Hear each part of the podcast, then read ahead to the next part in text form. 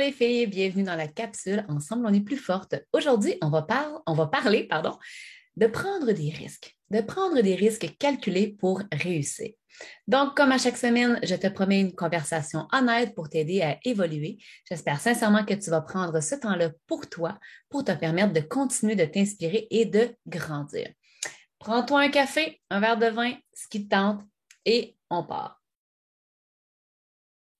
Donc, Aujourd'hui, on va parler de, des risques. On parler des risques calculés, d'être capable d'en prendre parce que je pense vraiment que les entrepreneurs qui vivent des succès, les entrepreneurs qui vivent une grande croissance au niveau de leur entreprise sont des gens qui vont oser prendre des risques.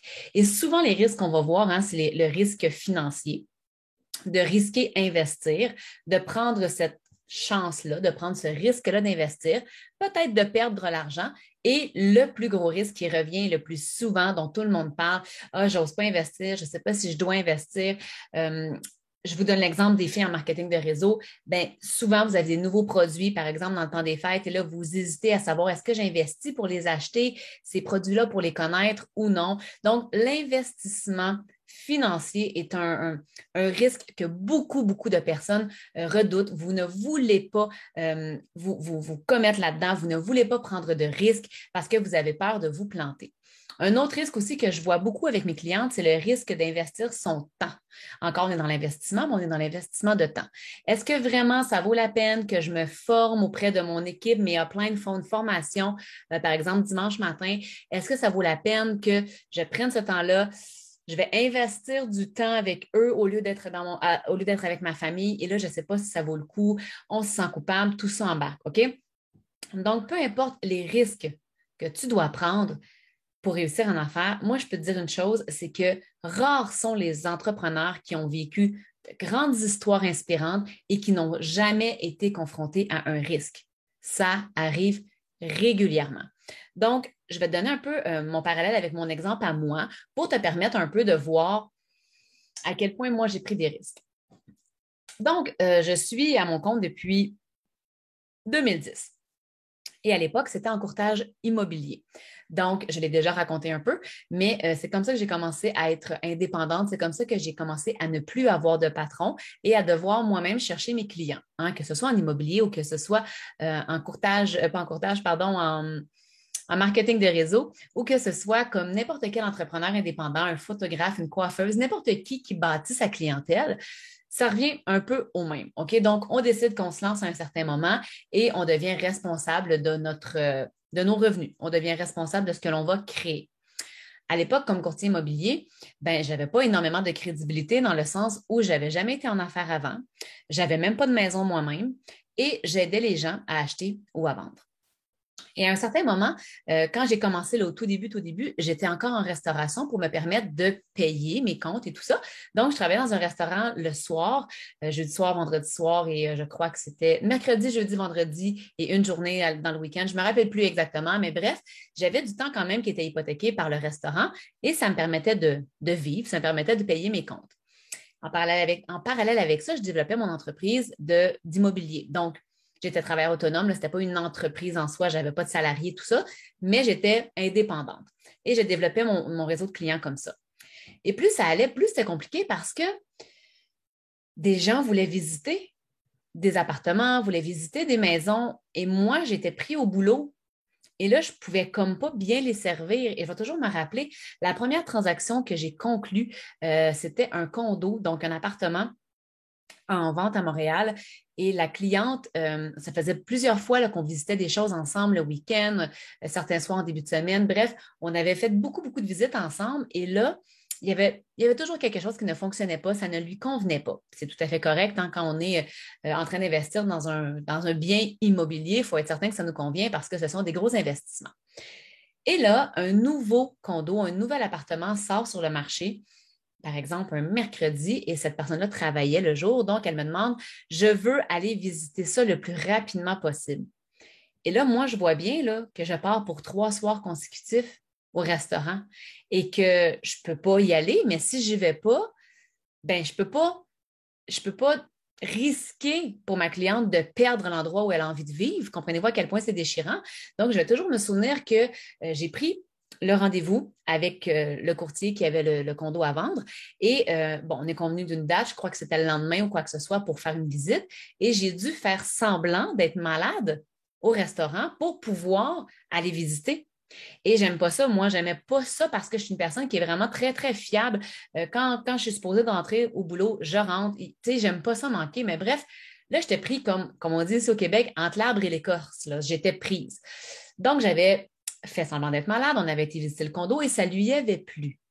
Ça lui avait plu, elle avait aimé le condo. Donc là, ben, on partait dans la rédaction de contrat, euh, de, promesses d'achat, on, on partait dans la négociation, on partait dans tout ça. Donc, je savais très bien que j'en avais pour peut-être un, deux, trois jours où j'allais être sollicitée. Et je me rendais compte que ce n'était pas vivable, que ça faisait aucun sens de vouloir continuer à être dans les restaurants oui, pour gagner de l'argent, mais en même temps de bien servir ma clientèle en immobilier.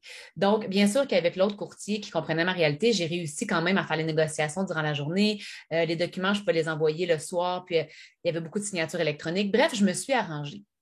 Et je me suis dit à ce moment-là, ça ne fait pas de sens. Je ne peux pas continuer comme ça. Et j'avais décidé de quitter la restauration.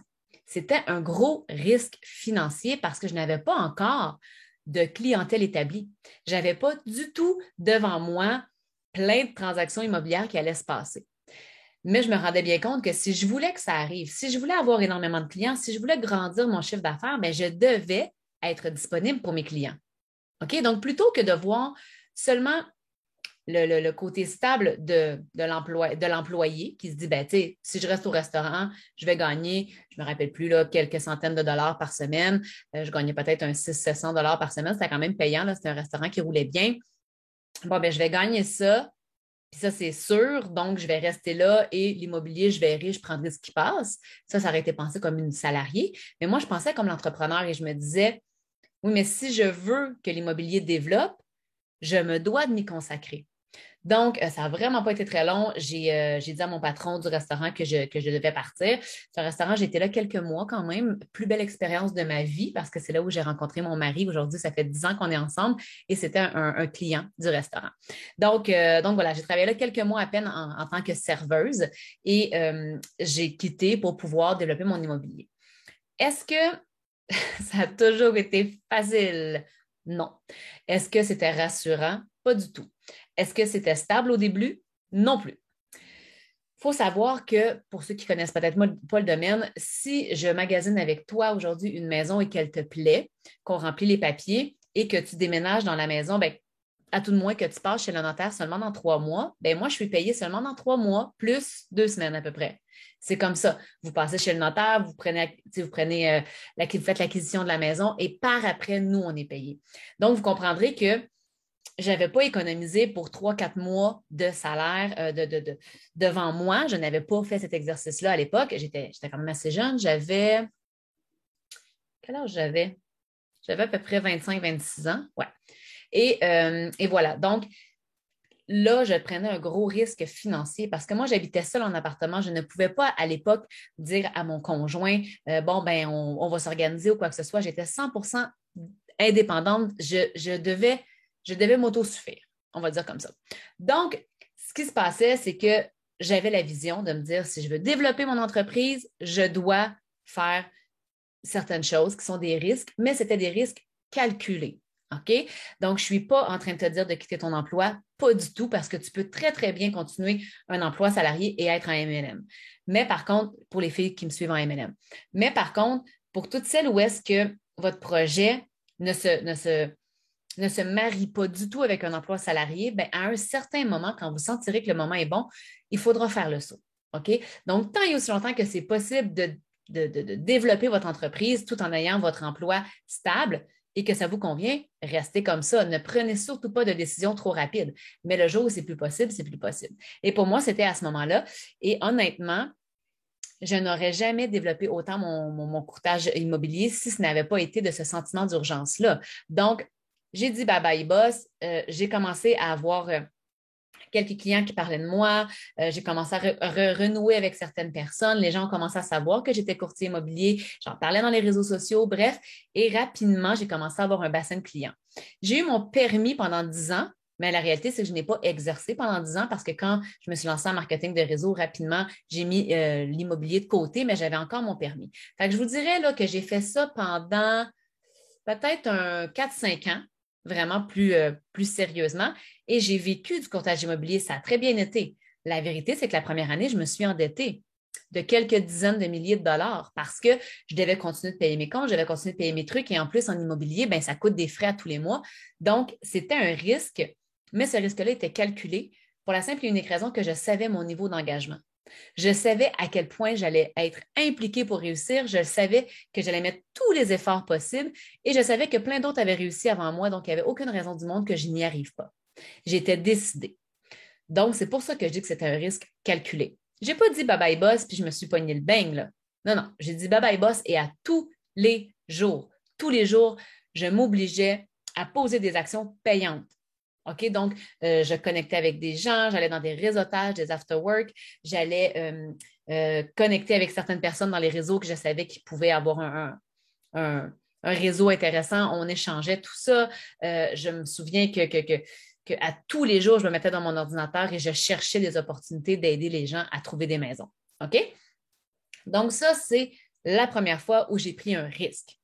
Ensuite de ça, bon, j'ai fait l'immobilier pendant un bon bout de temps, comme je vous disais, quelques années. Après, Tommy est arrivé dans ma vie, mon petit garçon. Quand il est venu au monde, honnêtement, ça, me, ça ne me tentait plus de visiter des maisons tous les soirs, tous les week-ends, de ne pas être présent pour lui. Donc là, j'ai connu, euh, j'ai connu le marketing de réseau. Et encore là, après un an en marketing de réseau, j'ai pu mettre de côté l'immobilier. J'avais encore mon permis, mais je n'exerçais plus vraiment. Je pense que j'ai fait quelques transactions pour ma famille et c'est tout mais c'était encore des risques. C'est encore des risques de dire aux clients non, euh, je vais vous référer à quelqu'un d'autre. J'aurais pu décider de garder mes clients, mais en même temps, ça ne concordait plus avec mes valeurs de vie. Je voulais être présent pour ma, présente pour ma famille et tout ça.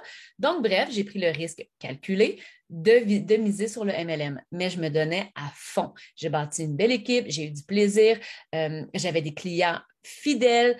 Honnêtement, ça a été une super expérience jusqu'à ce que j'ai voulu commencer à aider les gens du domaine parce que je trouvais qu'il manquait tellement de ressources. Je trouvais que les, les femmes en marketing de réseau, avaient souvent pas eu de formation pour organiser leur agenda, savoir c'était quoi des actions payantes, avoir un processus de vente, euh, savoir comment faire de la prospection. Tout ça manquait à mon humble avis. Et j'ai commencé tout simplement avec un agenda. Je pense qu'à l'époque, je réalisais même pas tous les manques qu'il y avait, mais clairement que je savais qu'il manquait d'organisation. Donc, j'ai créé mon agenda. Et là, la plupart d'entre vous savez l'histoire, mais les gens de mon marketing de réseau m'ont avisé que je ne pouvais pas vendre cet agenda-là parce que comme j'étais connue dans l'entreprise en MLM que j'étais, euh, ça rentrait en conflit d'intérêts parce que des gens du même MLM que moi achetaient le produit. Et là, je me ramassais à faire effectivement un profit sur un produit que je vendais à, quelqu'un qui était dans l'équipe, euh, que ce soit mon équipe personnelle ou pas, mais qui était dans le même MLM que moi et ce n'était pas permis. Bien que je comprenais d'où venait la règle, je trouvais ça insensé. Moi, je ne pouvais pas calculer qui, je ne pouvais pas contrôler qui achetait l'agenda et je ne pouvais pas savoir d'où venaient les gens, c'était en ligne. Et bref, je voulais aussi faire des conférences. Ça, ça a toujours été mon rêve. Et là, on me disait, hum, tu vas vivre le même problème parce que tu ne pourras pas vendre des billets de conférence à des gens qui sont dans le même MLM que toi. Euh, ça rentre pas dans, ça concorde pas avec les politiques, les politiques de, de l'entreprise dans laquelle j'étais. Donc là, je me suis dit, bon, mais qu'est-ce que je fais? Et je l'ai dit tout le temps, s'il y a une chose que le marketing des réseaux m'a appris, c'est qu'on a le droit de rêver et qu'on a le droit de tout faire pour accomplir nos rêves. Et moi, je voulais être sur scène. Donc, après, euh, après mûre réflexion, mais euh, ça n'a pas duré trop longtemps. Moi, je suis une personne en affaires où je prends des décisions assez rapides et je m'y tiens le plus longtemps possible. Donc, après, euh, après avoir évalué le pour le compte, j'ai décidé de quitter l'entreprise en marketing des réseaux dans laquelle j'exerçais pour pouvoir me développer indépendamment, dans le fond, faire grandir MLM féminin, offrir des conférences, offrir des outils de planification. Éventuellement, c'en est même devenu un programme en ligne, l'Académie MLM féminin. Dépendamment à quel moment vous écoutez la vidéo, euh, c'est peut-être encore possible de vous inscrire. Le 31 décembre 2021 sera la fin des entrées dans l'Académie. Et bien sûr que je vais continuer d'accompagner ces femmes-là pendant un an parce que l'Académie, c'est ça. C'est tout plein de techniques et de formations euh, vidéo que vous suivez à votre rythme, mais je suis là pendant un an pour vous accompagner, vous prendre par la main et vous amener à évoluer. Donc, tout ça a été possible parce qu'une fois de plus, j'ai pris un risque calculé. C'était extrêmement risqué de dire je vais quitter mon entreprise en MLM et j'avais lancé MLM féminin. Je n'étais pas connue, à part à part par quelques personnes, oui, de, la même entreprise que moi, mais je n'étais pas connue. J'avais rien à vendre autre qu'un planificateur. J'avais jamais organisé de conférence par moi-même. Euh, je n'avais pas de programme en ligne à l'époque. Donc, je vous dis, là, c'était risqué.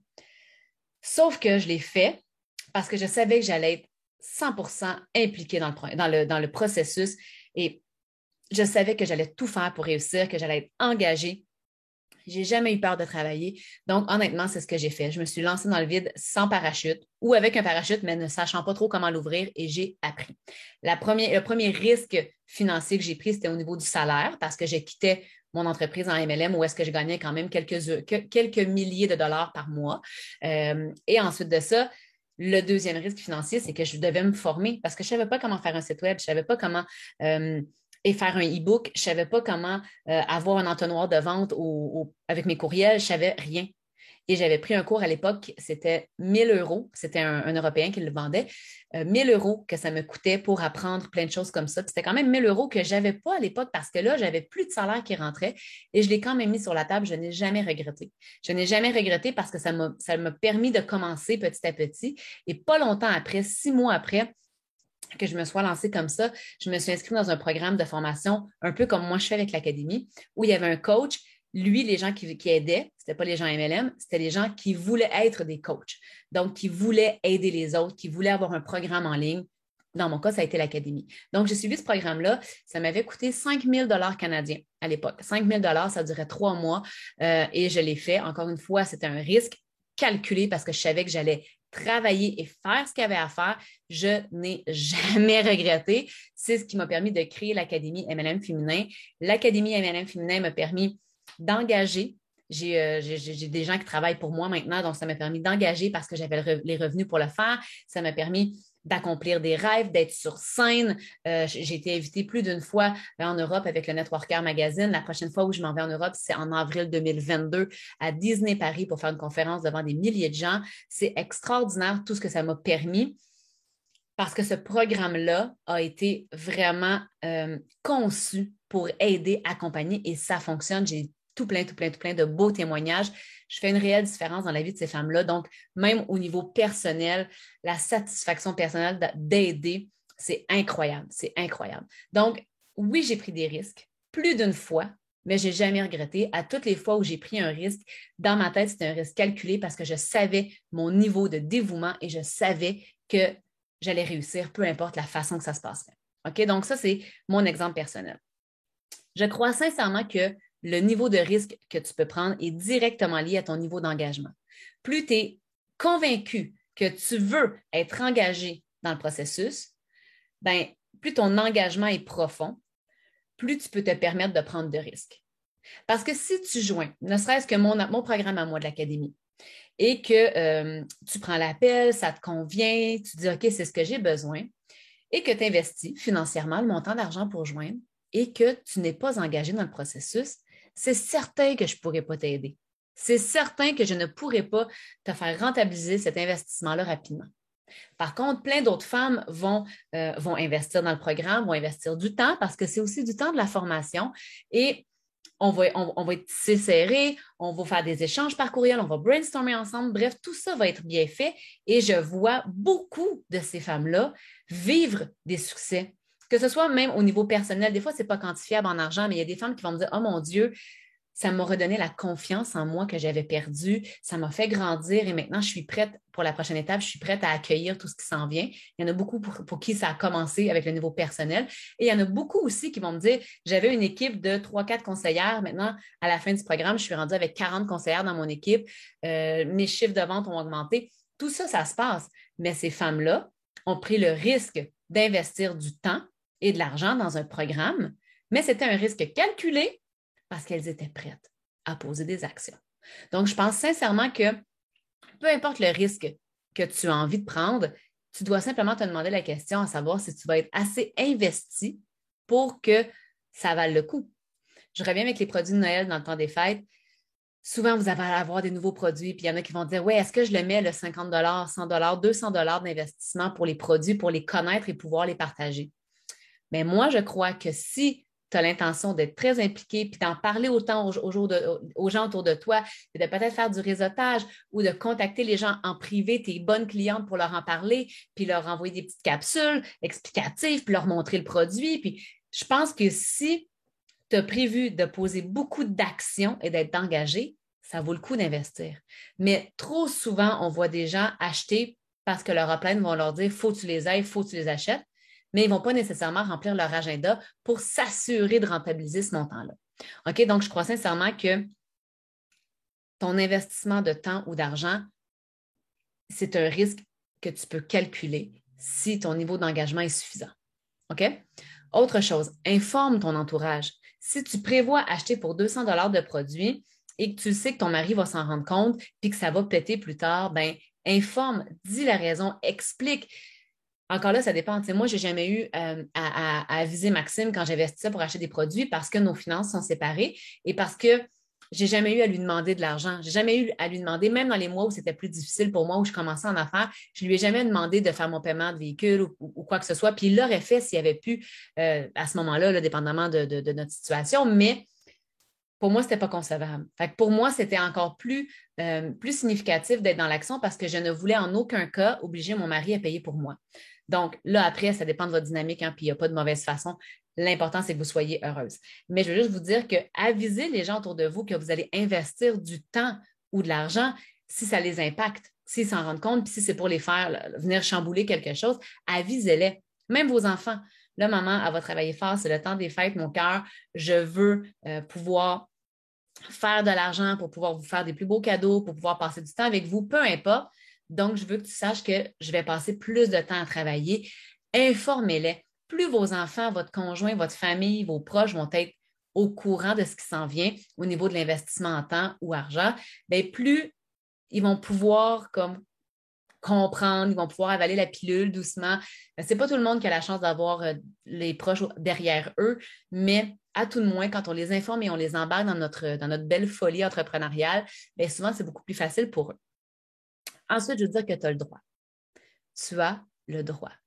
Peu importe ce que les gens vont dire, euh, voyons, ça n'a pas d'allure, tu viens d'acheter des produits, tu vas en acheter encore. Voyons, ça n'a pas d'allure, vois que tu vas commencer à faire une formation en ligne, tu es une mère, euh, tu es, une salariée en plus, tu n'auras pas le temps. Mais voyons, vous allez voir, c'est le sujet de ma prochaine capsule d'ailleurs, l'entourage et tout ça, un, peu, euh, un peu le jugement des autres. Mais là, j'irai plus loin la semaine prochaine par rapport à ça. Mais pour l'instant, je veux dire que tu as le droit tu as le droit d'acheter des produits si tu es engagé à les rentabiliser.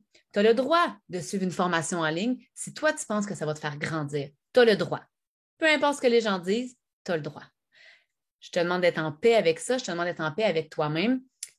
Et pour ce faire, je pense sincèrement que tu dois tout simplement euh, être prête à poser les actions et être prête à faire le nécessaire pour être fière de toi. Parce que si tu achètes un programme en ligne ou que tu achètes des produits pour ton entreprise, et que tu ne fais pas d'action en lien avec ça par la suite, oui, tu vas t'en vouloir. Puis oui, tu vas être déçu. Donc, je t'invite vraiment à prendre ce temps de réflexion-là et te dire, bon, ben, avant d'acheter la prochaine gamme de produits là, qui viennent juste de sortir dans mon entreprise, est-ce que je m'engage? Est-ce que je suis prête à travailler pour la rentabiliser? Si la réponse c'est oui, vas-y, fonce, tout simplement. OK? Mais tu as le droit.